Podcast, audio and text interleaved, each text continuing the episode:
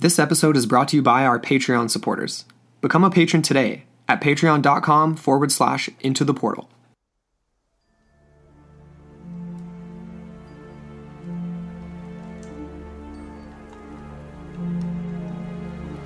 The Vatican vaults. What great mysteries might such a place be hiding beyond the apostolic archive? Far more tantalizing than religious texts, there is said to be a trove of ancient mysteries and strange artifacts, collected across centuries of time, and perhaps different worlds altogether. In many ways, it is unfathomable to comprehend the mysteries hidden here, with so many unknown objects, ideas, and devices that we will never see. However, one of the oddest and potentially world-changing items, said to be locked within the vaults of the Vatican, managed to evade a relegation to the unknown corners of history, but rather became a mainstream story of the strangest variety, coming from the cracks of the Catholic Church. This is the tale of an extraordinary device, one that was capable of peering into time itself, a machine that was able to not only dial back in time, but pinpoint exact moments throughout history. A device called the Chronovisor.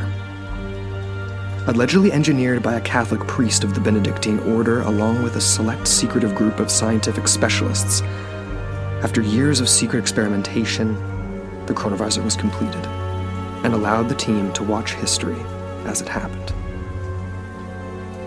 But could such a device actually exist?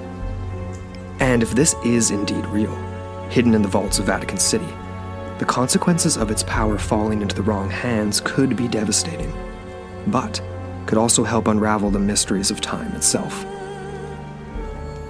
Welcome back, everyone, for part two, as we attempt to unravel the mystery and high strangeness that is the Chronovisor.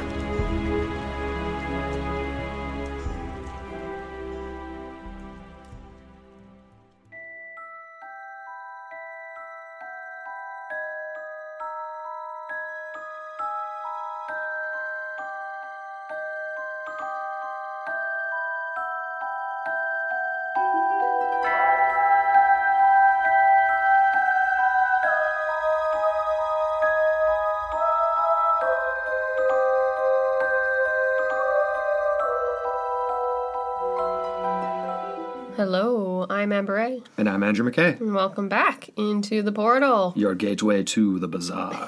We've got part two for you guys. We're diving into a very strange story today. Hey, absolutely. Andrew? One of the weirdest time travel, if you even want to call it that, stories out there, quite frankly, because it's pretty unique in the realm of any sort of device that has to do with bending time, going through time. It does. Shaping time. It's almost a mix between sci-fi and conspiracy to a certain extent. Oh, absolutely. Got the Vatican involved. It's like the Vatican meets the Philadelphia experiment, man.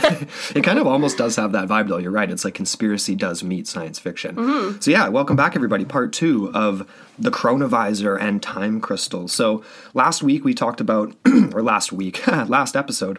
we talked about time crystals and sort of got into the topic of time travel in a really strange way because these time crystals and the discovery of it isn't directly related to anything that we're talking about per se, but it got us thinking about, obviously, like this sort of primordial thing that can still be discovered by us in modern times. It's a new state of matter, defies the laws of thermodynamics, and how could this possibly tie in to further discoveries in like more different states of matter and like what that means for bending and shaping or moving through time. So that got us thinking about the Chronovisor.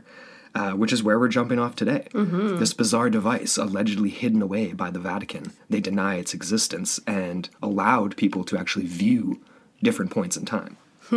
Very mysterious. Now what that actually means, whether or not it's just viewing a burned or etched moment in time, or you're viewing something as it happened in time, we will get into. But the story all begins with this man named Pellegrino Maria Ernetti. I like the accent. How do you think of that? Not bad? Not bad. All right. And what a name. I just got to say. Pellegrino. It was probably before the onset of Pellegrino. Yeah. This guy was parched. Pellegrino Maria Ernetti, born 1925. He ended up becoming a Roman Catholic priest that was most famous for his understanding of very archaic music, Gregorian? Mm-hmm. Gregorian chants? Gregorian, yeah. Specifically, he was a specialist in this, but among many other things, he actually later became the most famous exorcist in all of Europe. He was an educated scholar, a musician, like I said, and an inventor as well, which obviously ties into the story today. He is, of course, the purported creator, if it is real, of this most incredible invention. The most incredible possibly in human history, quite frankly, if it does exist. A complicated device, but at its basic level, was able to tap into history itself. 1941, let's just give the story of a young Pellegrino Ernetti to try to paint the picture to how we got to the Chronovisor. In 1941, Pellegrino Ernetti joins the local monastery where he grew up as a postulant, or a candidate, if you will, seeking admission into this religious order. So this was San Giorgio Maggiore.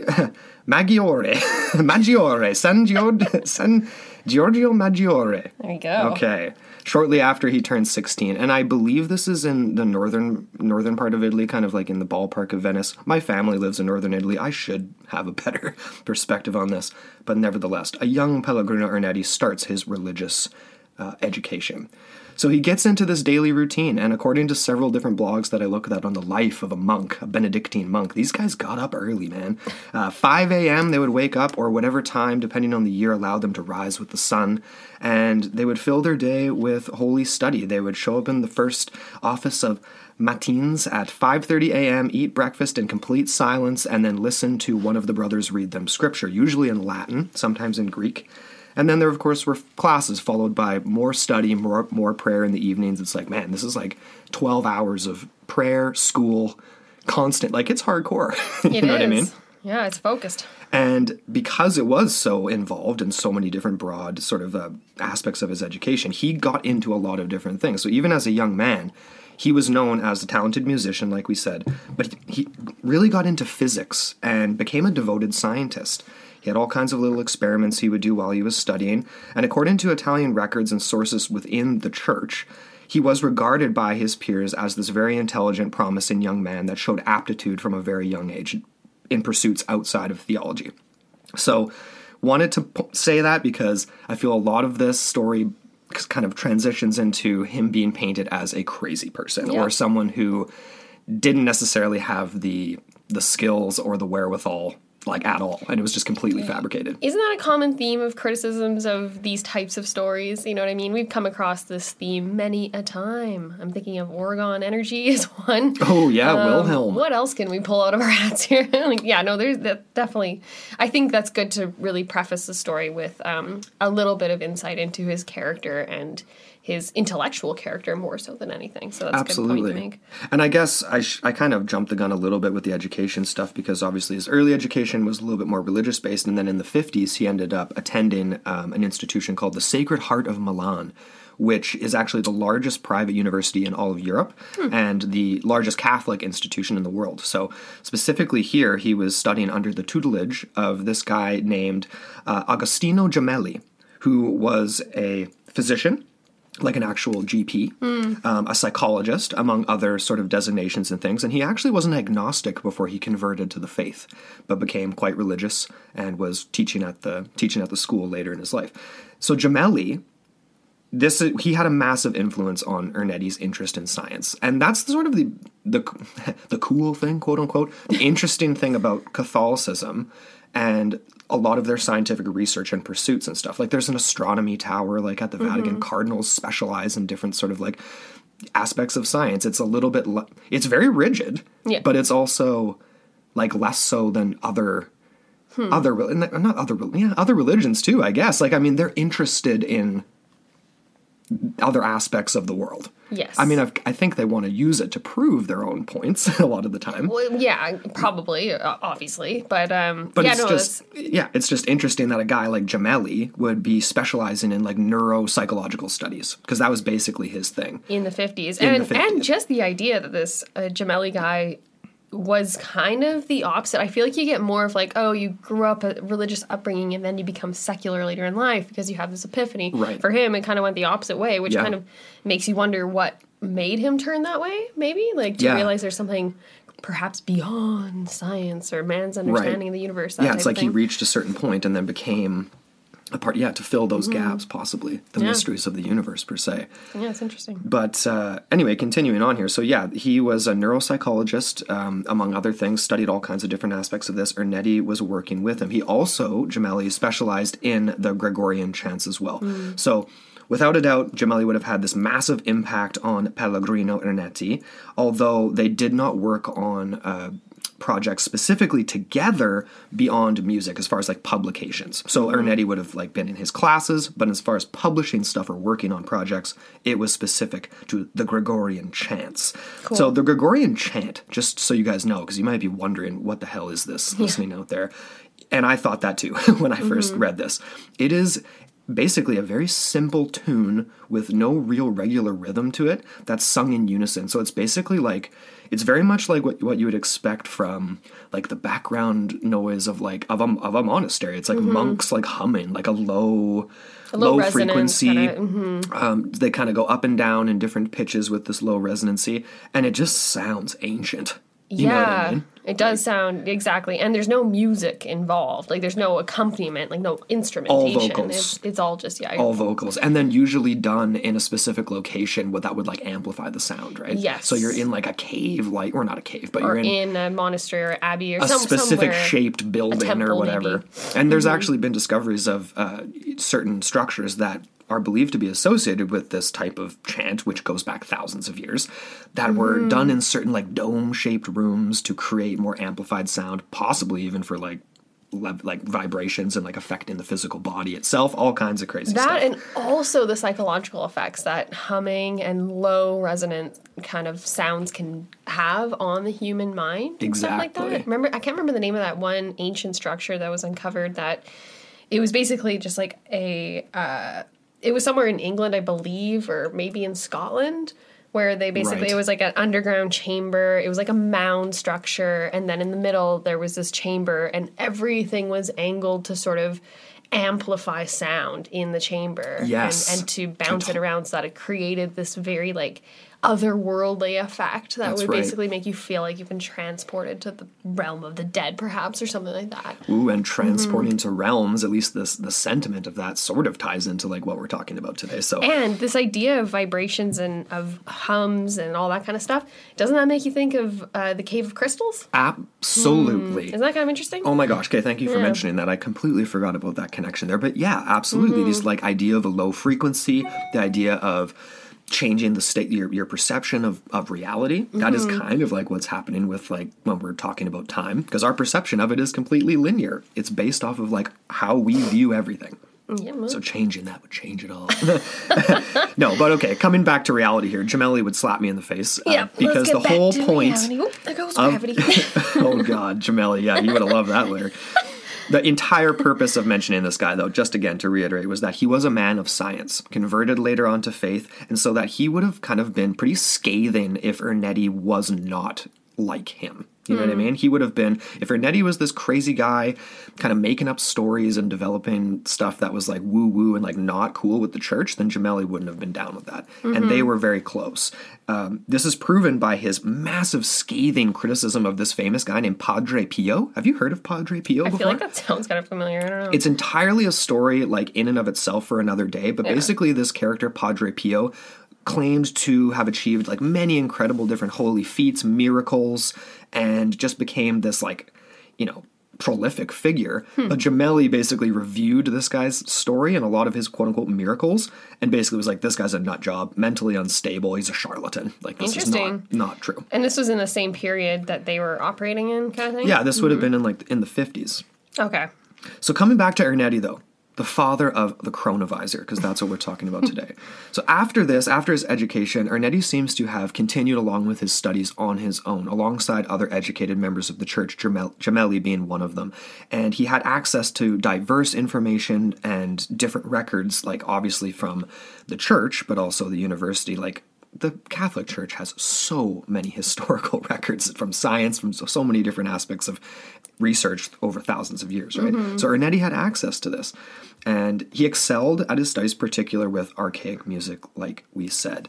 All the way back into the 6th century AD is when it became like really well-known, Gregorian chants, but goes back thousands of years. And along with this, he was studying Latin, Greek, other modern European languages. He was, by all accounts, fluent in Latin, and ended up being pretty famous. Led this choir at San Giorgio, recorded different performances, all kinds of different stuff. After 8 years of this, he would become ordained as a Benedictine priest. This was August 14th of 1949. And he would go on to publish all kinds of different volumes of musical work, but also exorcism work as well, which is pretty cool. Actually, by the time it was the early 50s, he had performed, quote, thousands of exorcisms all across Europe, mostly in Italy. And lots of people would even make the pilgrimage to San Giorgio just to visit him, to relief from the demons by visiting Father Ernetti's tiny little Benedictine monk quarters, which was like this really small little room. Literally a cell that's 12 by 12. It's like a prison cell, literally a prison cell. And he was so effective at this. Like, he was so good at removing the demons, which is a controversial thing in and of itself, even though we've got so many people that aren't religious, aren't Catholic, that have witnessed these events and say, this has got to be true.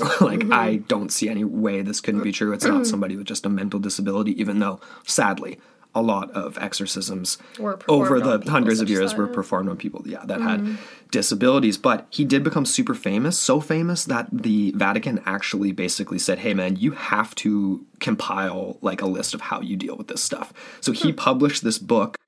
What was it actually called? It was titled Satan's Catechism. Yeah, wow. That's the translation. Satan's Catechism, because, man, Ernetti was coming for you, Satan. Crazy. He's going to work out those demons. So it's like literally a formal set of guidelines on how to exorcise demons, essentially. Yeah. So, okay. This is actually a quote outlining the work. So this is basically, the work outline, this is crazy. Quote, the progression of demonic home invasion, where chairs pushed by an invisible force, dishes flying through the air and smashing into the wall, and windows opening on their own. For example, in some cases, the victim would begin to hear voices in their head, would be unable to think clearly, lose sense of smell or taste, and then speak in tongues or obscenities, and then exhibit unusual strength, and so on and so forth. So this was Ernetti's description of the typical sort of situation of an exorcism. He's got a checklist. You got it when you're going. Any dishes flying around? Anyone losing their ability to think clearly?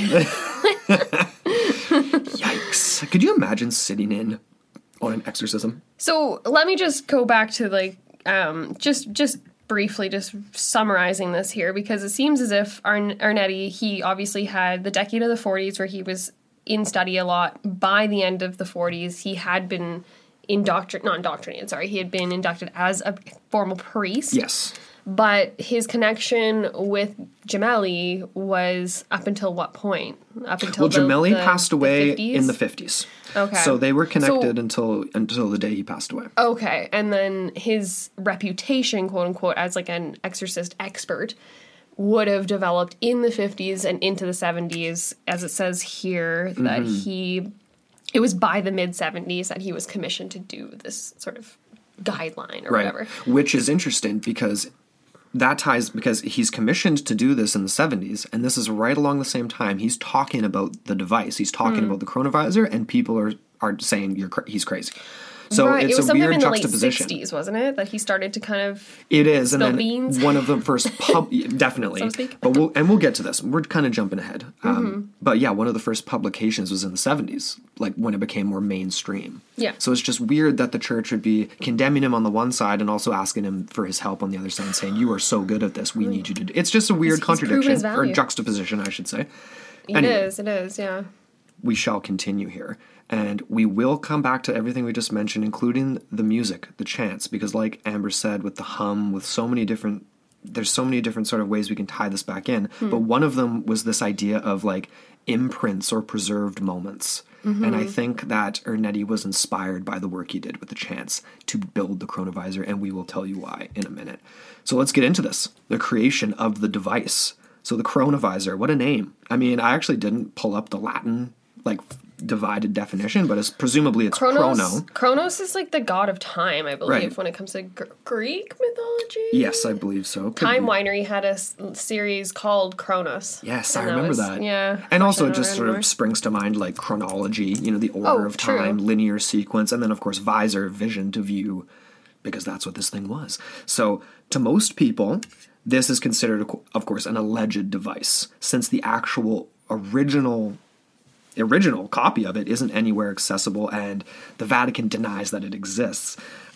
According to many, of course, this is just science fiction. But purportedly, Ernetti built this in the 1950s, who had presumably been working on this concept for quite some time, possibly developed at least the idea of it when he was with Gemelli at school in Milan. But of course, a lot of the recovered notes and documents from Ernetti don't exactly paint a picture of this either. And of course, people were thinking, how could he have done this on his own? I mean, of course, you're an educated man, but he didn't, and this is the story he told. So for over 30 years, between the decades of the 60s and the 90s, Pellegrino Ernetti had claimed that he had, along with recruited experts in physics and other fields, had created a time machine or a time device called the Chronovisor. Now, he recruited some of the most, like, insane... I'm going to skip ahead here because I just want to say this. So he basically claimed that he had assembled a team of 12 scientists, including the Nobel laureate Enrico Fermi, who won the Nobel Prize for Physics, and Wernher von Braun, former Nazi, who had been brought over famously in Project Paperclip by the Americans. And somehow, some way, Ernetti had assembled these two along with another 10 scientists. One of them was possibly a Japanese scientist who I get to a little bit later down here, to build this device. So he's naming names now. Eh? Naming names and so, really naming names. Just to clarify too, for over 30 years, he was claiming that he had created this Chronovisor. It didn't take him 30 years to make the device. No. He claimed to have built it in the 50s and that he continued to espouse that he had done this for over 30 years. Exactly. So let's come back to that. So yeah, so for over 30 years, he was telling the story. It was built in the 50s, but he didn't start talking about it until the 60s, which is when the crazy stories start to come out. He was telling people that through this device, along with this team of scientists, they were able to view some of the most iconic and important historical events in history, including the biggie. You know what it is? The crucifixion of Jesus Christ. Wow. Dun, dun, dun. I mean, that's kind of the big one. I mean, like, you're a priest. You saw it happen. Kind of a big deal. No, I feel like not the crucifixion would be the big juicy nugget. I feel like it would be the resurrection that you'd want to see. Just to prove that it actually happened. Oh, I suppose that's true. And she was like, bubble burst. I mean, but he never claimed that. I mean, he claimed to have seen a dude on a cross. How many crucifixions happened during that time? So it's actually era? Like maybe he was just looking at the wrong guy. Maybe. He was viewing it. He was viewing it through, and it was actually just like it was that scene from the end of Life of Brian where there's like just like 100 guys on crosses singing "Look on the Bright Side of Life." Pretty common fate. I'm not gonna lie. Yeah. Like, crucifixion's a dawdle. Okay. Anyways, I don't mean to laugh about it, but seriously, like, if I was him, I would probably want to witness the resurrection. Oh, at least he gets out in the open. But, hey, whatever, man. Right. Maybe he can't dial it into his exact... It was close enough. He got a bit of the story. Okay, so Amber's not totally impressed or sold with that. No, it's pretty impressive. I mean, it goes on, right? Because he claims so much more, and I guess this is part of the reason people thought this was all just woo-woo in the 60s when he starts talking about it, because it's like, I mean, you're naming some of the most iconic things. But if it's true, you're not going to use it to go back and be like, oh, yeah, I saw Jesus, catch a fish. Like, it's going to be the most important stuff. Or even the scene where he takes the one fish and the one loaf of bread and turns it into hundreds of fishes and loaves of bread. Or water into wine or whatever. So my first question here is, where's the proof? Okay, so... Where's his proof? Well, exactly. So he's trying to... that's a very good question. And he ends up having some quote-unquote proof that is, of course, disproven or debated later on. But one of the strangest and supposed sort of like evidence that Ernetti brought back was translated by this, I don't have his full name here. Well, it comes up later. But basically it was a reproduction of a play that went missing in the year 169 BCE. It was a tragedy called Thestes. Now, it was considered to be a lost work completely. There's only a few fragments of this text that remained.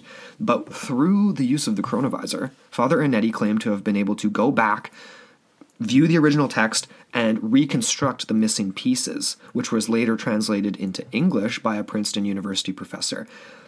Now, there's some issues with that, but that was the first, one of the first pieces of proof. He says, here's this ancient play, or this play from antiquity that is completely incomplete, and look at this. I've found the completed version of it. Take a look. I thought, maybe I misunderstood, but I thought he actually watched the play, and that's how he was able to reconstruct it.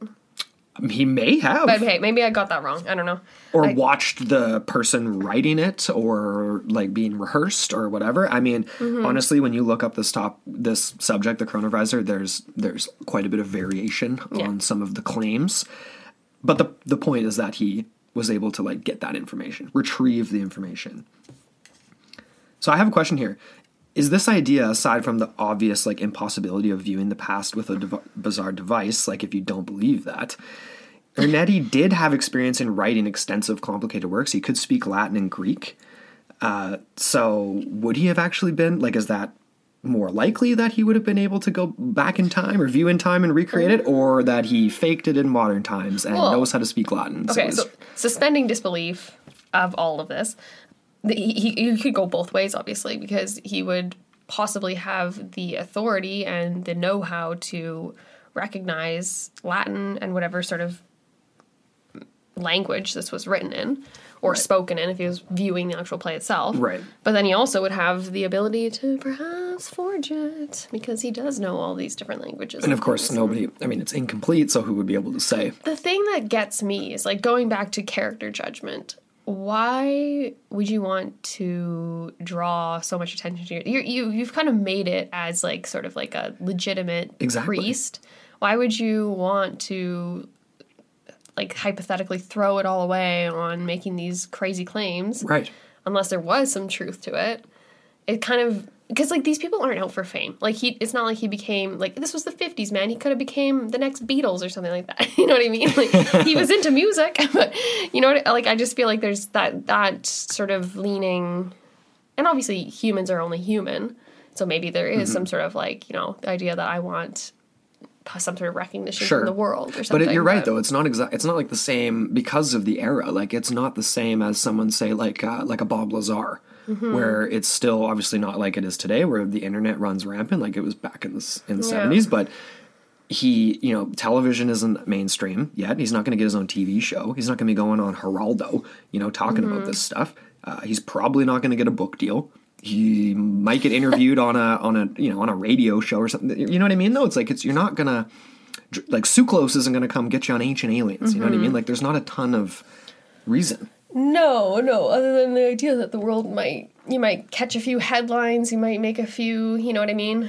I don't know what was going on as far as talk shows in that era. Right. I mean, they definitely existed. But this ties into the other 12 alleged scientists, too, because the story goes that they wanted to remain anonymous at the time of this construction for various different reasons. We don't know exactly why. The only names we're given are Fermi and von Braun, you know. Two very, very recognizable names. But that's just it. It's like, is he referencing these names to give him more legitimacy, or like does that almost like take away legitimacy from the story? You know? That's just it though, because it's like these guys were technically. Wait a second, Fermi had. We're going to get to this because there's a timeline of who was still alive and who could have been asked if they actually had worked with Ernetti or not, and Fermi wasn't one of them. Is there any corroboration? Exactly, yeah. And we do have that information. Because basically the story, as it goes, this is what Ernetti has said, and then, others telling the story after he passed away, that this team had kept the device secret until the early 1960s. When he basically, either at the behest of his team or just chose to do this on his own, had confided in another member of the church, who we will name momentarily. So the only names that we have that are associated with this are Fermi and von Braun that helped him build it. And this Hideki Yukawa. And potentially. This is a guess. So he sort of like loosely references like another possible Nobel laureate involved, that was Japanese. And so the only sort of possible candidate for that would be this man named Hideki Yukawa, who won the Nobel Prize for Physics 1949. Mm-hmm. So he would have been a pretty awesome addition to the team. That's for sure. Mm-hmm. You got von Braun building crazy rockets. You got Fermi, who just is like groundbreaking physics theories. And then you've got Hideki Yukawa. And von Braun, obviously, he was in the States by this point. Where was Fermi? Was he in the States too? Or Fermi was in the U.S. But I think both of them did technically make trips back. Okay. Yeah, because I'm just curious. And then we got this alleged Japanese involvement. This is quite the team. Like, this is like, it's like an international, what am I thinking of here? A world police kind of thing. Like, yeah, secret, like, sort of like, you know, cabal of all these crazy scientists working together on this thing as led by the church, I guess. But it is also like, a very like close connection to kind of like the Nazi movement of the Second World War when you think about it. Like, not to say that like Fermi wasn't a Nazi or anything, but obviously like Italy was doing their thing, and you got von Braun, who was a full-out Nazi.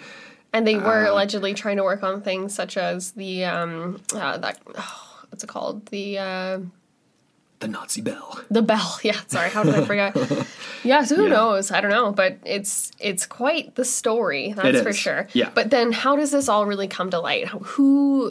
Who is sort of like the conduit through which Ernetti kind of starts to spill the beans to, so to speak. Yeah. And this is where we get Father Brune coming in here. Right. And this guy, François Brune, he was another priest, Vatican priest, and he was one that would go on to claim that Ernetti was telling the truth. Yeah. The main resource that we're kind of referencing today for all of this information is, obviously there's some blogs that we've looked at, but the main source would be Brune's 2002 book called Le Neveu Mystère du Vatican, which is the new mystery of the Vatican, essentially.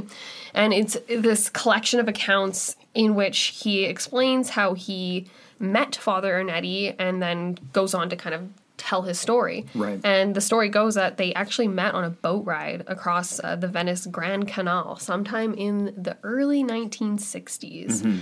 Apparently they were familiar with one another, but this was their first actual meeting. So both Ernetti and Brune, they're both very well versed in Latin, Greek, and of course the Bible, which made, you know, for some pretty stimulating conversation. Of course. They started to get into this and that. And then after a while, Brune went on to say that Ernetti directed their chat towards his other passion beyond the church, music and science.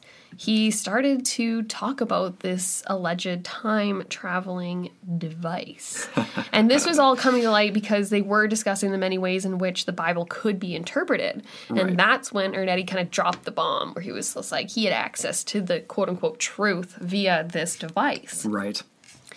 And it's interesting because he said time traveling, not time viewing. Yeah. And that's where, do we want to get into semantics, where it's like this device allegedly lets you access. I'm almost picturing it because there's a very crude sort of like diagram, and we can post it too once we release the episode. Absolutely. But I'm almost picturing it like you're looking into like a... almost like, you know, like submarines have, where you kind of like look periscope. Into... Or, yeah, periscope, or like some sort of like, you know, when you have those little like handheld devices you can bring up to your face and you just go like snap, and then a different photo comes out, and it was like from like the 80s and 90s, that type of thing. So you're like viewing snapshots. It's like, is it a still? Is it a moving picture? Like, what's going on here? Yeah. Versus you physically being transported to the time in question. Yes. So this is exactly what we wanted to speculate on in this. So they are moving images by all accounts. We're going to get into the actual how it's constructed, the shape of this, like what it was allegedly made out of, in just a second. But yeah, that is an interesting question, because it's like, are these captured moments in time, or is this like a window into a continuously flowing moment in time? Is he tapping into that's still happening, like as you view it? I almost picture it as like certain resonances that you're able to tap into using certain mediums, which is definitely different materials, different conduits, things like that. To me, I always go back to like the Monster Partridge, where it's like, it almost seems like that was just an echo through time that was somehow illuminated to the viewer, but like it's almost as if this device is kind of captured that and honed in on it. It's a way to control it. Exactly. It's a similar concept for our for our end discussion here, like with Partridge Creek for sure. Anyways. Etched moments, all that stuff.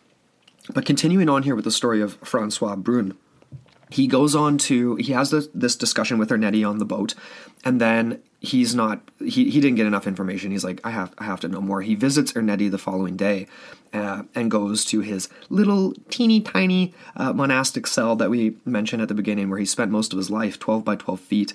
And Brune would state that basically his entire space, this entire cell that he lived in, was just stacked high with papers, research papers. A lot of them had to do with music, but a lot of them were just like obscure, different, like ancient texts in Latin, Greek.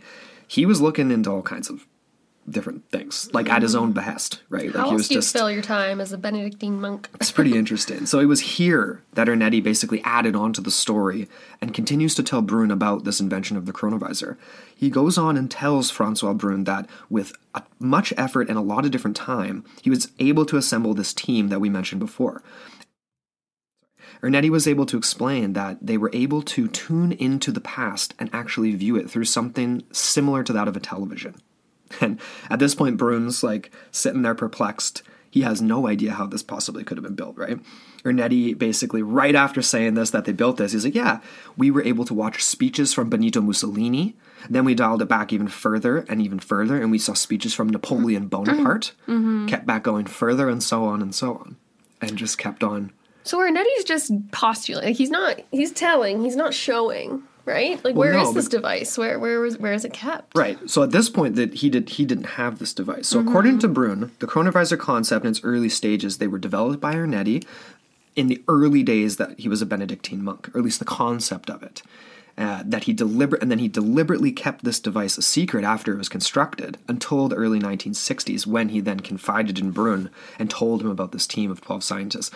Now, presumably the reason he did this is because the Vatican knew about it. They knew about its construction.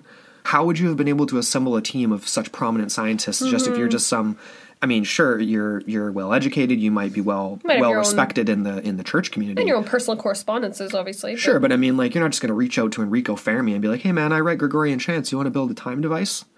You know what I mean? Like, yeah. This is probably going to be at the behest of the Vatican. Perhaps, or something that they, like, initially sponsored and were like, you can explore this because you XYZ, like, you know, you've rationalized it in a certain way. Right.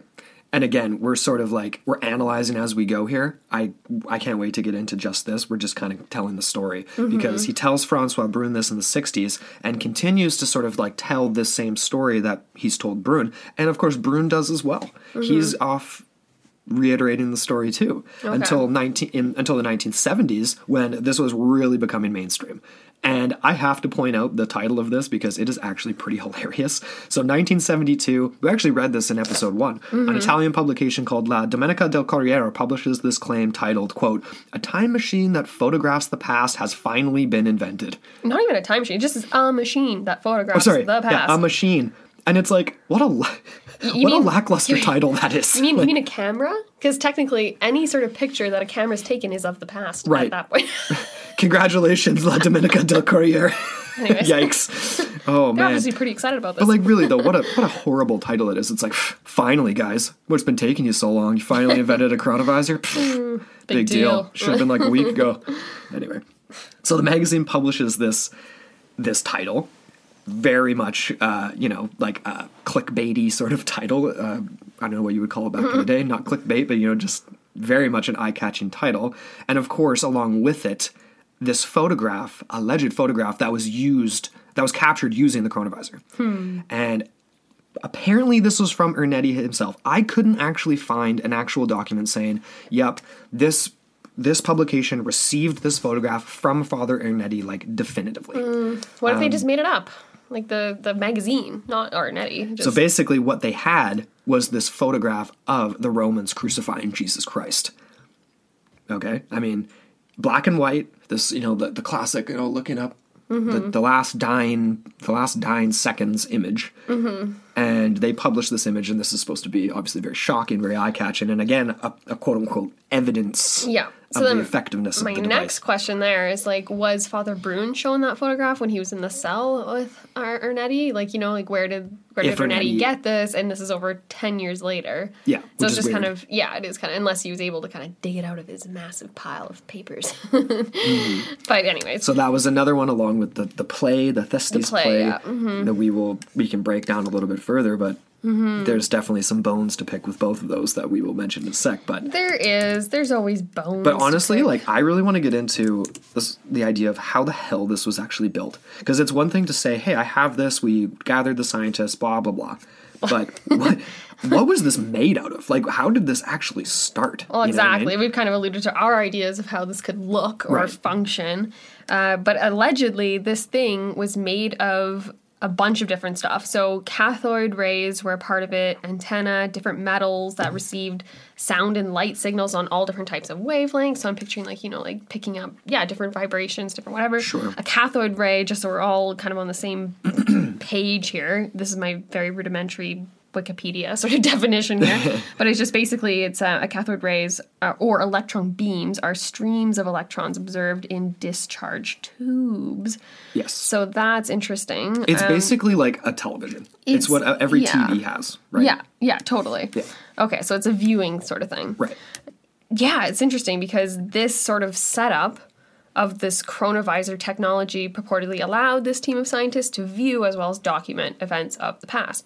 And there must have been some sort of device on it to dial it in, because like Ernetti said, they were able to kind of like go back certain. I'm curious too, like how do you define in space, like going back, but then also the space, dial? The space-time, because there's two things there. There's time and then there's space. Like, so where are you going in the world? Like, you know what I mean? It's not like the time machine where H.G. Wells, where it's like literally that machine stood in the exact same spot throughout time. Right. So he's going around to different places, viewing. That's actually a really interesting question. So like, how are you doing that? Are you picking up on frequencies that are like literally like streams of non-existence? What's the word I'm looking for here? Anyways, it eludes me. Or is it almost like accidental? Like they just viewed many different things. Maybe. That eventually they saw some famous ones, right? Like, it's just like, you're just like bouncing around. But then it's like, you could spend decades and decades just accidentally viewing like a lizard on a rock from 500,000 years ago. Exactly. How do you get to the juicy stuff here? Yeah. Come on. There's so many questions though. Like, exactly. Like, is this events that are live or they're on repeat? Is it like a memory echoing from the past that you're able to tap into, like a stream of consciousness? I think that was the word I was trying to look for before. Right. Allegedly, these antennas were made of "quote unquote" mysterious metals. I don't really know what that means. It's not really they're not identified. So again, mysterious I'm like, okay, metals. What kind of conduits? What are we working with? I don't really know. But apparently, these were able to pick up on different sound and light waves across different spectrums.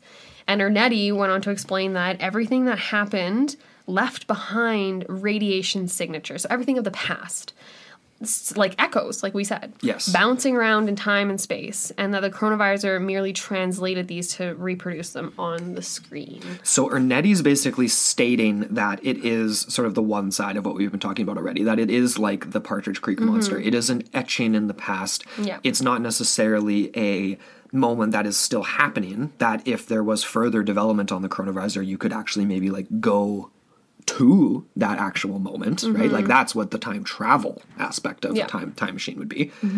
So he's basically saying it's that, which is interesting. That is kind of cool. It's got to be halfway to the other thing though, because if you're already seeing like this echo etched in time, maybe echoes can come to you as opposed to you having to like, you know what I mean? Like you can just kind of like attract them, almost like a magnetic sort of like, you know. But even this concept in and of itself, it still is all predicated on our human understanding of time moving forward and backward, right? Like it's not instead of all happening at once. I almost feel like it's almost related to like string theory, where it's like there's all these strands of consciousness and all these moments of time all woven together, and you can just kind of like pick one up out of the like, you know, like out of the whole web of whatever's going on there. Well, and that's interesting too, because string theory is obviously tied into interdimensional theory. Like the idea, like you just said, strings going off and it's all these little adjacent dimensions of alternate things.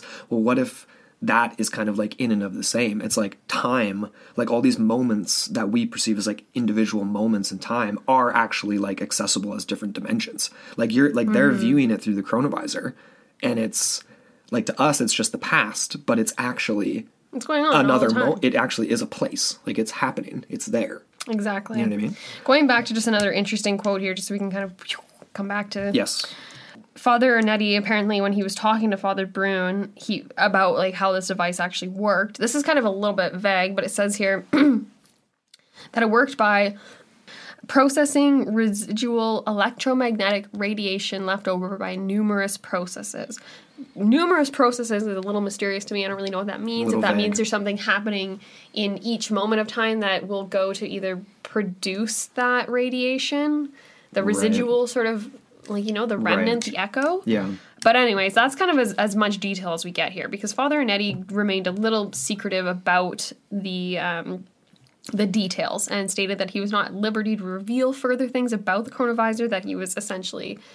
it's kind of funny because he says, like, he was muzzled by the Vatican, yet he was fully free to just kind of, again, kind of reach out to publications, to different individuals. I think he was kind of muzzled a little bit more so later on when he was, like, maybe reaching out a little bit too much. Like, they were like, hey, you're kind of... this is a little too much. You should probably quiet down a little bit. Yeah. There was one other piece here too, and that goes back to what I was kind of mentioning about, like, well, how do you direct this thing? Like, where, like, you know, because there's time and then there's space, and where are we going?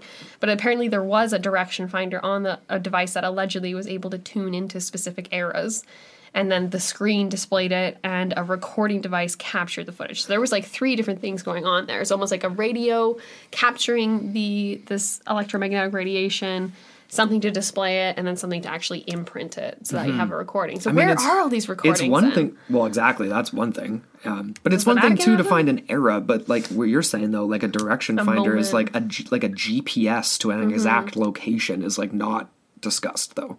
Like, you're talking about something more specific than this. Well, yeah. Right? Like, a direction finder. Well, that's what I'm thinking. Like, this is very vague, the way you described it. But the direction finder would be the aspect of the device that allowed you to do those things. And, of course, that's what you kind of would have needed, because, like, we already stated a couple examples before, but Ernetti would continue to go on and recount, you know, other different things that this device allegedly witnessed, right?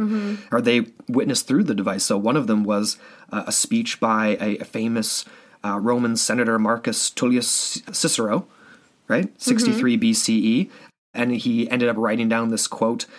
Ernetti basically went on to say that his gestures, his intonation, how powerful they were, what flights of oratory.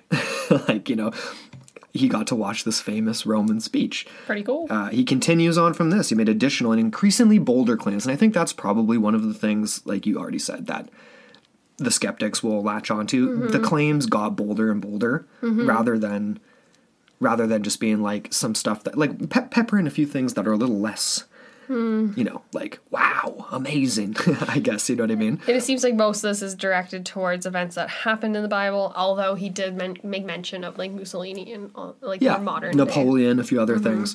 But, of course, the crucifixion, the Last Supper, you know, he goes on to talk about, and this idea that he was viewing moments in history rather than actually traveling to them. So from the founding of the Roman Empire to the destruction of Sodom and Gomorrah, Ernetti basically says that he was able to take a peek at all these things that would confirm aspects of the Bible.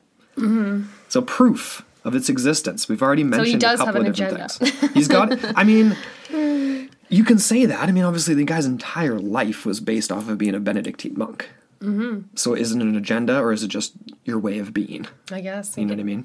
Yeah, speak to it. Or are they one and the same?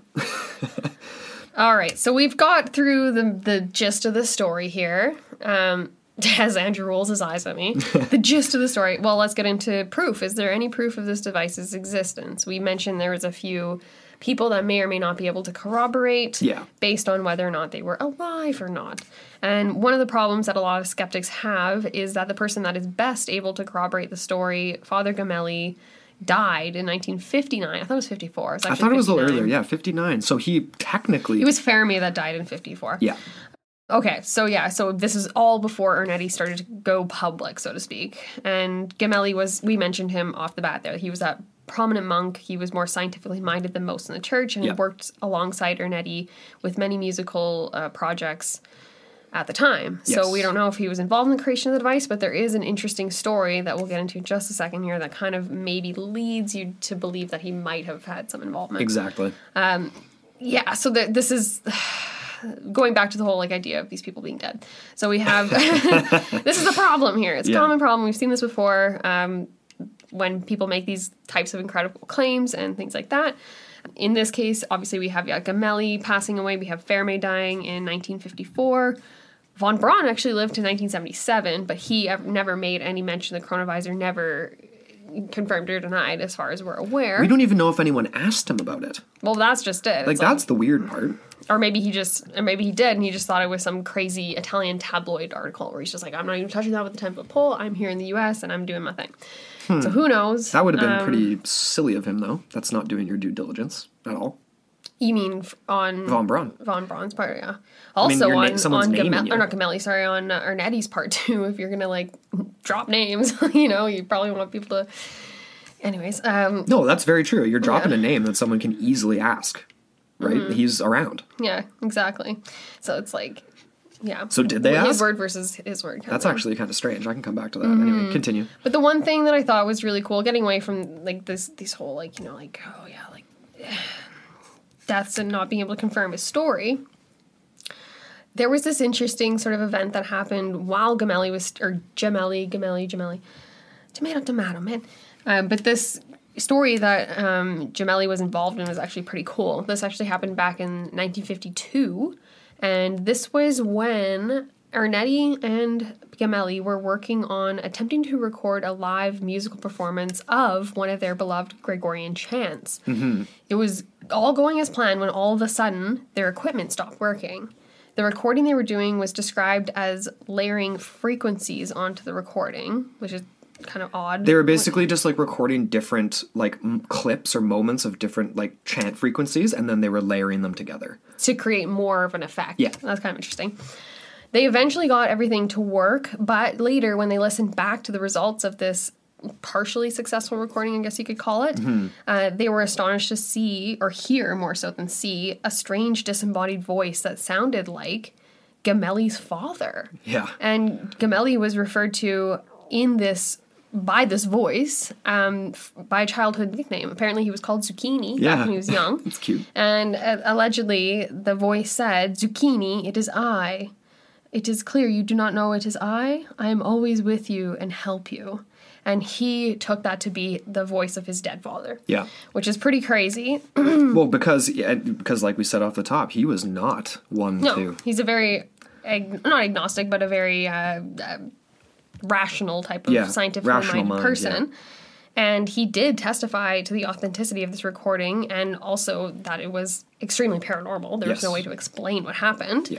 And this was obviously very important because he's not a man that would make claims like this without having nothing, you know what I mean, like to back it up. Exactly. So this may or may not have been one of the successes or early successes of the technology that would go on to be the Chronovisor. Right. Potentially. Or the idea of it anyway. The idea of it, yeah. The principles behind it. Mm-hmm. Because there is this idea that they're working with frequencies, tapping into things that may or may not be beyond our modern understanding, this relation to, like constant motion.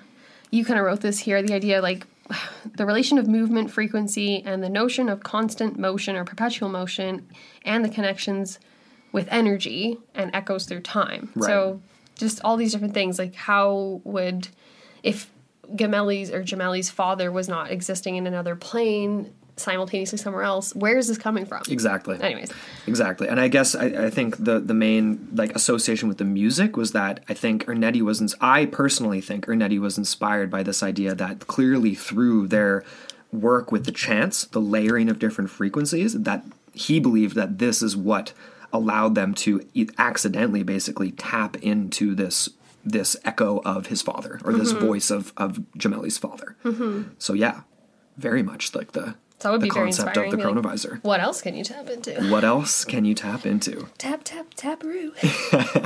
So at this point, through into the late 1970s, 80s, and 90s, it's a pretty split divide on the people that believe this story or think that the device could have actually existed or does still exist, and people thinking that this is a complete hoax, even though the hoaxer seems to be a bizarre candidate, you know, like we've already mentioned. It's just strange. You're the prominent exorcist. The Vatican's getting you to publish books. You've been asked to do these Gregorian chant music sheet work all over Europe. You're well known in the church. Mm-hmm. It's just bizarre. Seems like a bit of a diversion, really. So we're heading into a little bit more of a modern view on this, and wanted to bring up one of François Brune's last visits with Father Ernetti before he passed away, because the 90s is when it kind of got extra strange. Basically, Ernetti visited him in 1993. It was one of his final visits, September 30th. Or sorry, actually, this was in 1994, Brune visited him, but Ernetti told him that the year previous, on September 30th, 1993, he had responded to a letter from Vatican officials inviting Pellegrino Ernetti, along with the surviving members of the Chronovisor team, to do a presentation to a group of cardinals and, allegedly, a team of international scientists at the Vatican of the device. Interesting. Ernetti basically told Brune that the Chronovisor, after this presentation, had been dismantled at this time. Oh. So what does this mean? Was it destroyed? Was it just taken apart and archived in different, like, boxes? Why was it being saved? Like, if you're just going to dismantle it, if the church thought this was, like, a demonic device or something, or, like, some kind, somehow anti-Catholic or anti-Vatican, then surely they would have destroyed it. And it's bizarre because, like you said, on the one hand, the Vatican denies its existence, but then they ask Pellegrino Ernetti to kind of stop talking about it so much in his later years. But then at the same time, they have this statement. This was, I pulled this from allthingsinteresting.com, but the Vatican decreed in 1988, this is quite a bit later from the original story coming out, that, quote, anyone using an instrument of such characteristics would be excommunicated. Huh. Official line. Why make such a statement for something that doesn't exist? Yeah. That seems odd. Not even just, that's weird phrasing. They say anyone using, not anyone trying to create an instrument. Yeah. It's like as they if something that like exists. That's already, yeah. That's interesting phrasing. Right? And of course, suspicious. Ernetti, this entire time, is getting kind of paranoid, which is weird because he's telling the story on the one hand, but then he's also telling François Brune that people were kind of catching wind of this and believing it for much more, like, wanting it for more nefarious purposes because they believed it existed. So he claimed that in the 60s that he was being followed by both Russian and American intelligence agencies, by spies that were trying to trail him and either find the device itself or kidnap him. He actually claimed that later in life he would not be able to leave the monastery without a bodyguard escort. And I'm wondering, like, was this like one of the Swiss guards from the Vatican? Like, was this like your bodyguard? Like, I don't know. Like, must have been. Some sources actually claim that after all of this, because he's clearly very much stating it's real, invited to the Vatican to talk about it, it was dismantled. These are the scientists I worked with. There was this other completely out of left field claim that Pellegrino Ernetti confessed to having fabricated the entire story on his deathbed, right before his death on April 8th, 1994. This is extremely controversial. I don't buy into it whatsoever. Basically, the story goes, there was a book called a book about the Chronovisor by author Peter Krasa, really detailed. Basically, it was in this book that this quote or this story was mentioned. Krasna's not saying that this is real one way or the other, but this is basically what happened. In the 90s, there's an English translation of this book on Ernetti, where he was making inquiries in to see whether or not they could uncover further information about Ernetti, about this monk. And they received a letter, an anonymous letter, from someone claiming that Father Ernetti was a distant relative. This person called him, quote, Uncle Pellegrino, and agreed to share their account of Father Ernetti's sort of final days, but only under the condition of anonymity. Oh. I call BS. Why? Why would you? Why? What risk would you run in your life from just saying who you are? There's no way to corroborate it anyway. So this random anonymous source reaches out and says, he made the whole thing up and I can prove it even though I actually can't. He stated that after getting a, quote, call that his uncle was near death, this anonymous person visited Father Ernetti in his same 12 by 12 cell, and on his deathbed, Ernetti admitted to, quote, wrestling with something that he had spun out of control over the decades into a, quote, mortal sin, his lies about the Chronovisor.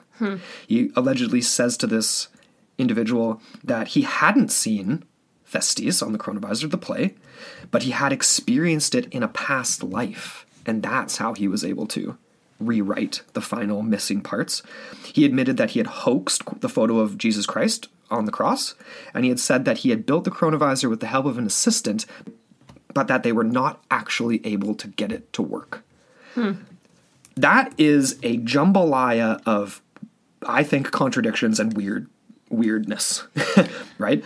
You're saying on the one hand, you're reaching out anonymously saying that he admits to you that it was completely fake and fabricated, mm-hmm. but that he was actually still trying to build it and just couldn't get it to work.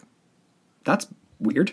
How could it be both? Like, yeah, I guess you were building it and couldn't get it to work, and then we're like, oh crap, I really wanted it to work, so I'm going to make up all these stories, maybe, and totally put my reputation and my entire life's work at risk. And there's a few other red flags too, obviously, like the fact that this person is anonymous. We don't know who this person is. Allegedly a distant relative. That's kind of bizarre that Ernetti would start to confess to someone that isn't a member of the church. If anything, like, the only reason I could see Ernetti confessing to something that may, like, is a lie, if it was a lie, is to someone that is another priest, an actual confession. He's a Catholic. Yeah. Like, you know, like, you wouldn't just confess to some random person. You would confess in a way that your mortal sin, quote unquote, would be washed away. And that's what, again, you're right. Yeah, you bring that up. So mortal sin. This is very, like, heavily saturated in, mm-hmm. like, he's a religious soul saving. Yeah, exactly. So why would you go to someone that's totally anonymous and not someone that could actually give you retribution? Or not retribution, but redemption. You know what I mean? Yeah, and presumably, like, a family member that you weren't really very well connected with. They just came to see you on your deathbed. It's sketchy. It's super sketchy. I'm not buying into it. There is some comparative sort of ideas to this. You've got this little section here, some other accounts. There were accounts, and this was just from allthingsinteresting.com, that Ernetti's friend had stated shortly before he died. He wrote an open letter adamantly reiterating the device was real. So this is the exact opposite of the previous claim here. And that Ernetti had claimed that Pope Pius the Seventh, forbade us from disclosing any details about the device because the machine was, quote, very dangerous. It can restrain the freedom of man. So in that sense, it could actually, you know, it's kind of interesting. I just had this thought off the top of my head, the idea that this could restrain the freedom of man. It could also rewrite history to a large degree, too. Completely. Because history is obviously written by the winners, but what else happened that is not in our recorded official canon of, you know, humankind? Yeah, so I could see that being definitely something that would be very paralyzing for modern society, even. Totally. To rework everything that we thought we knew. I could tell you the first thing I'd be doing. Like, what's the first thing you would go back to look at if you had the Chronovisor? Just out of curiosity. Because I know mine for sure. Oh, well, I don't know. There's a lot. Mostly I just think conspiracy, like, was it really Hitler in the bunker? Oh, that stuff would be really fun, too. I don't know. All that stuff's super fun. What would you go back to? First thing that comes to mind is, like, I want to find Atlantis. Disprove or prove. I'm going back. I'm going way further back than Pellegrino's going.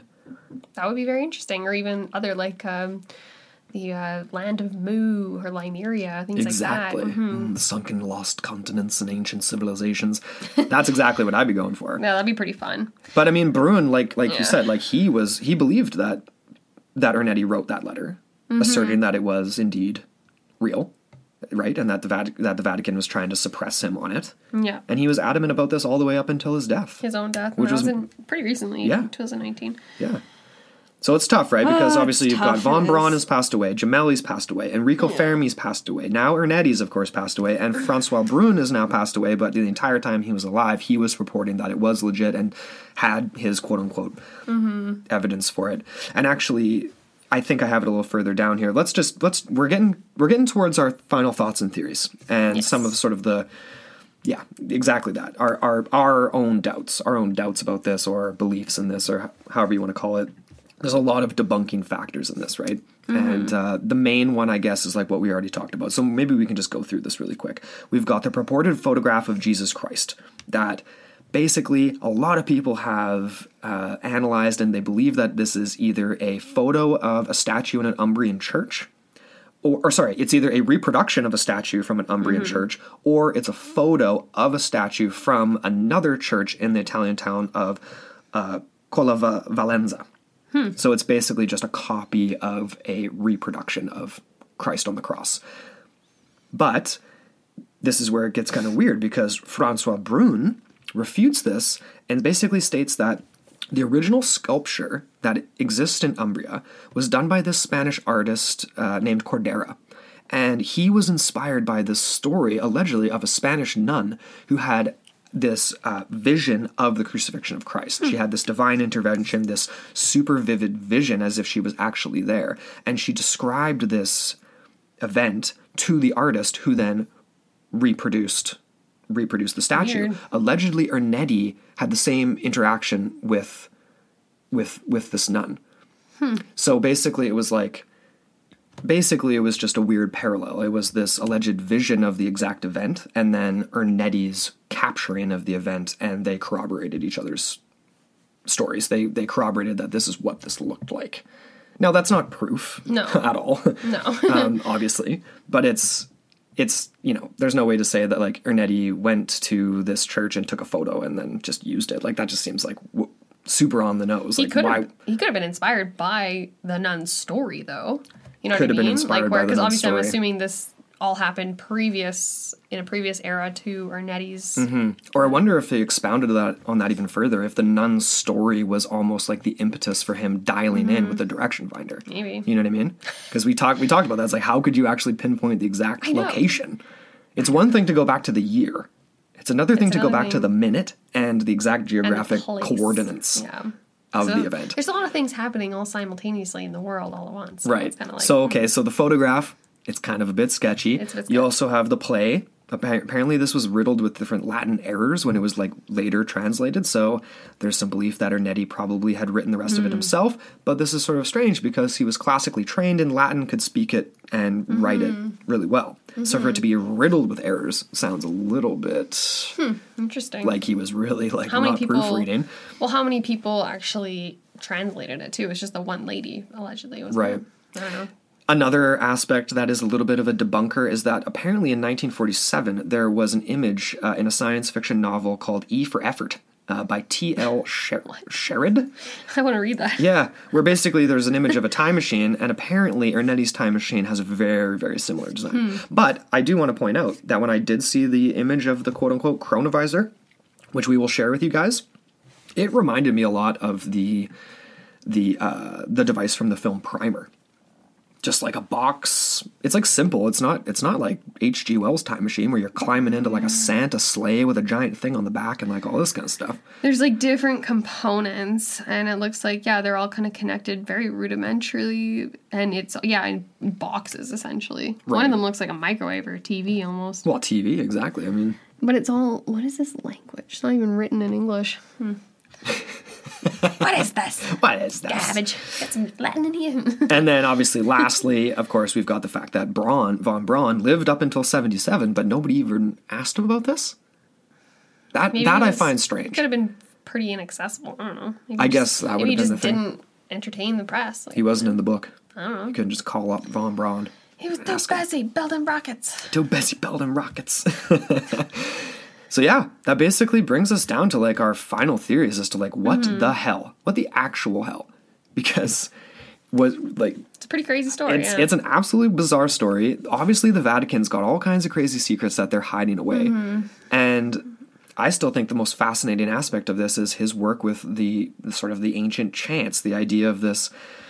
I don't know, like ancient chants, tapping into universal energy, just currents. Exactly. That's what I think of it, like strings and like currents, and like there's just these different sort of planes of these like or like spectrums of this, and you may or may not be able to tap into it, just like radio frequencies or something. Yeah, and we've mentioned sort of similar aspects to this before. Like one of the things we've talked about loosely is the idea of paleoacoustics, and this kind of ties into this idea of like sound remnants, like moments accidentally preserved in time. Mm-hmm. It goes into like the stone tape theory and all that stuff too. That gets even a little bit more complex. But basically this idea of almost like tapping into the Akashic record. What somehow is this? Record is this idea that there's universal events from the past, present, and future that can exist sort of simultaneously and somehow be tapped into. And I think that's basically what the Chronovisor's doing. The cool thing about this concept is that it's not just past, present, it's future too. It's everything. It's everything all at once. It kind of made me think of like the film Arrival. which if anyone out there listening has seen that film with like the ship that comes down and the creatures on it, they have no, their time is not linear. It is constantly happening. Everything's always happening at once. Future is now, present is past, past is future. Everything's all at the same time. But for us, it doesn't work that way because of like how we're constructed. So the idea of just like remnants etched into whatever, like that's basically what Ernetti was saying. It's this, how did you describe it? You had that quote where it was basically almost like a radioactive imprint. Yes. In time. Mm-hmm. Yeah, this is a very interesting, the Akashic record. Yeah. And did you mention, what's her name? Helena Petrova Blavatsky? No, go ahead. Madame Blavatsky. Yes. She comes up in a lot of things. I actually came across her first when I was looking into the Nazi occult, because she was one of the main founders of this Theosophical movement. Right. And that's interesting that she was one of the first people to popularize this idea of an Akashic record. Yeah. She's someone that I do want to touch on again when we get into more of that Nazi occult sort of stuff. Oh, and we will. Yeah. We will. That's a really thick, not thick book, but it's like one of those really dense reads where you're just like, I can only read like maybe like 10 pages at a time. Oh yeah. It's a lot going on. It is. And this would, so that sort of idea, like what you were just saying, the Akashic record, like I just dropped the term paleoacoustics, but basically transitioned into this sort of theory, developed in a little bit more modern times. I can't remember the exact date. It was this researcher, Woodbridge. Basically, it's the idea of like electromagnetic waves being remnants from another age, like voices that might be preserved in an environment, kind of like Ernetti and Gemelli with the voice of his father. Yeah. And with the right equipment, it could potentially be tapped into, very much like a record spinning on its pin. Like there's somehow an etching of this in the environment left somehow. But could this apply to the Chronovisor? Is this basically what's happening? Yeah, is this true for the images that Ernetti was allegedly seeing? You know, the weird part, and I'm just thinking about that whole story with Gemelli and the disembodied voice of his father, and it almost sounded like his father reaching out. It didn't sound like memory, quote-unquote, being tapped into. Right. It sounded as if he was being spoken to directly, as if someone was in the room with them. Right. So that's kind of weird, too, if you think about it. And what's the correlation between those things? It's like if he's right there speaking and reaching out from another realm. So it's like an interdimensional type thing. Right. So we're dealing with interdimension. But are they one and the same? No, they're one and the same. No, like actually though, like that's kind of like what this is leaning towards. It's almost like it's one and the same. It's kind of like the string theory sort of visualization that you mentioned. That's how I'm picturing it. Yeah. And they're able to then go off of these strands, billions, trillions, infinite number of them, and reach out to these etchings, these paleoacoustics. They're not actually paleoacoustics, but that's the idea. These memories. Totally. So, I mean, we're basically left with the idea of it could be a completely fabricated story. I'm not really buying that. I think there's got to be some grain of truth to this. Whether or not it actually worked is a completely different question. Because if it worked... The concept versus the actual... If it worked, then we're left with a whole other slate of questions, right? Because it would basically be like, okay, were we actually able to engineer this with a group of 12 scientists of this earth? Or is this some kind of found technology? He mentions the use of mysterious metals in the construction of the device. Really... And that just got me thinking, like, is this some kind of reverse engineered device from another place? Like, could the Vatican have recovered some sort of alien technology? I know it sounds a little bit silly, but according to Ernetti, like we said, it's like these mysterious metals that picked up sound and light waves across different their respective spectrums. So it's like... This idea kind of makes sense for the Vatican to deny the device's existence, right? If it was created by beings from beyond, it's not the hand of man, unless they wanted to admit that it was, like, angelic or something. That would make sense, like, if it was a found... Like the hand of God, kind of. Yeah, exactly. Yeah. Chariots of the gods. I know, I wish we had more detail on that and just the device setup. Like, that one image we have is very vague. It reminds me of some of the drawings that Lazar kind of... put out. It was just like very, very simple. It's almost like too simple. But it's like, well, maybe they are simplifying it just for the consumption of the information. Like, I don't know. It's the same, and it's the same beef people have with Lazar as they do Ernetti. They're basically like, hey, Lazar, why don't you have full diagrams of everything you worked on? Yeah. Right? And it's like, well, because it was compartmentalized and it was really complicated, and it's kind of the same with Ernetti. I mean, there's 12 scientists. You're not gonna get 12 people to come work with you if you could do it all yourself. Presumably they're working on different aspects of this, if you believe any of this at all, right? And so there's these skeptics being like, how come Ernetti hasn't published his detailed instructions on how to build the device in order to legitimize his claims? It's like, maybe one, because he doesn't have it, and two, if he did, that would be stupid. And he'd be excommunicated. Mm-hmm. So that's kind of like a bad beef. That's a stupid beef to have. Mm-hmm. That'd be kind of frustrating and heartbreaking if it was actually true and he did have the like want to like share this information, but just wasn't really able. Yeah, muzzled man. Right. I don't know. And I guess my final thought here is, it actually sadder that he's like just crazy? But anyway, sorry. Oh, your last thought. No, not at all. Don't apologize. Your last thought. Andrew's got some final thoughts. I've got some thoughts to kind of bring it back to whatever. Awesome. But yeah. Basically, like, my last massive question with this that I find so fascinating is this idea of, obviously, like, what exactly was happening with this image capture? Could they have been one step away from actually creating a device that was a little bit more complex that would have allowed for the movement between time periods? It's not just accessing and etching in time. Mm-hmm. You are actually pinpointing a moment in time. You know what I'm saying? Then that's the thing we're not sure about. I mean, Ernetti basically says, yeah, it's an echo from the past and we were taking photos. But if that's the case, then... I mean, if it's an echo, it's like, then these echoes would be endless. It's like you could go back and watch an echo for 4 years straight. It's like this echo is just continuous. It's like he watched a whole speech. Mm-hmm. That sounds like more than an echo. That's not like the Partridge Creek Monster. A dinosaur runs up a hill and then disappears. You're sitting there like vividly watching a speech, mm-hmm. like on TV. Yeah. That's a little bit more detailed than just an echo or an etching in the past. Yeah. You know what I mean? You'd think he'd bust out some sort of like... recording, like some sort of, because he obviously were able to make recordings, like right. audio recordings. You think maybe that would be like their... Well, and maybe they did, and they just aren't. They're in the Vatican archives. Yes, this is all hypothetical, anyway, obviously. Final thoughts, Amber. Well, I just think that one of the most interesting things that kind of ties back, and we did touch on this at the very beginning, was just the idea that there is some themes going on here. One of them is this idea of low-frequency resonances or vibrations, sounds, essentially. And how does this relate to the idea of tapping into moments, echoes, or just time itself? Right. I don't know. Right. I think that's the most fascinating and seems to be one of the closest sort of, like, bridges, I guess, kind of, like...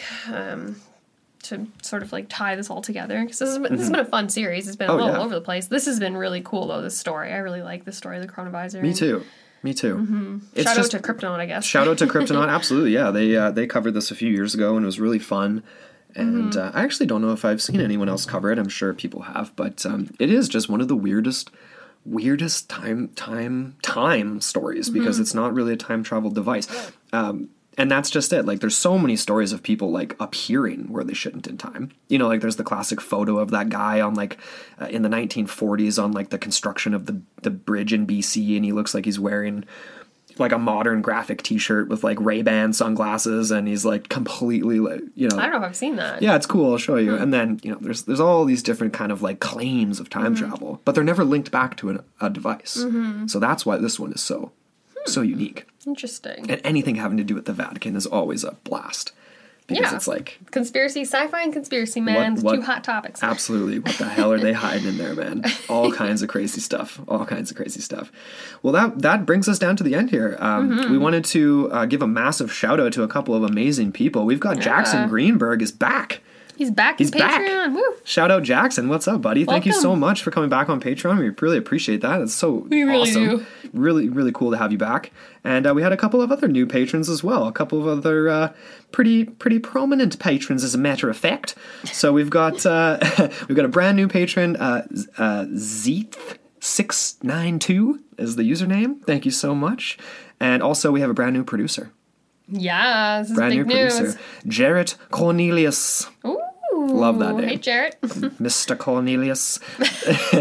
Thank you so much. I'm so stoked. Jarrett's joined us as another producer in the team. Amazing. And massive, massive help to keep the show going. So totally. Thank you all of you guys, and thank you to all of our patrons, all of our listeners. We really hope you guys enjoyed this series. We would love to hear your thoughts. So we'd love to hear your thoughts. And we'd love it if you went and checked out the new revamped intotheportal.com. Yes. There's nothing super crazy going on, but we did kind of just re-update everything. Mm-hmm. So it's a little bit more aesthetically pleasing. Yes. Hopefully. And yeah, just a little more updated. Yeah. No, it's a little more updated. Go check it out, intotheportal.com. A lot more of our stuff is going to be going up on intotheportal.com, you guys. Right now, the network website has kind of been, it's shelved, at least temporarily. So everything ITP is intotheportal.com. Mm-hmm. And yeah, don't forget to leave us a 5-star rating and review if you haven't already. Really helps the show. Do us a solid. Help your friends out over here. Exactly. And that's about it. We would just love to hear your guys' thoughts. Shoot us an email, intotheportalmailbox@gmail.com. Come follow us on Instagram at intotheportalpodcast, at intotheportalpodcast on Facebook, intotheportal1 on Twitter. And that about does it. Mm-hmm. Until next time, on Into the Portal. Your gateway to the bizarre.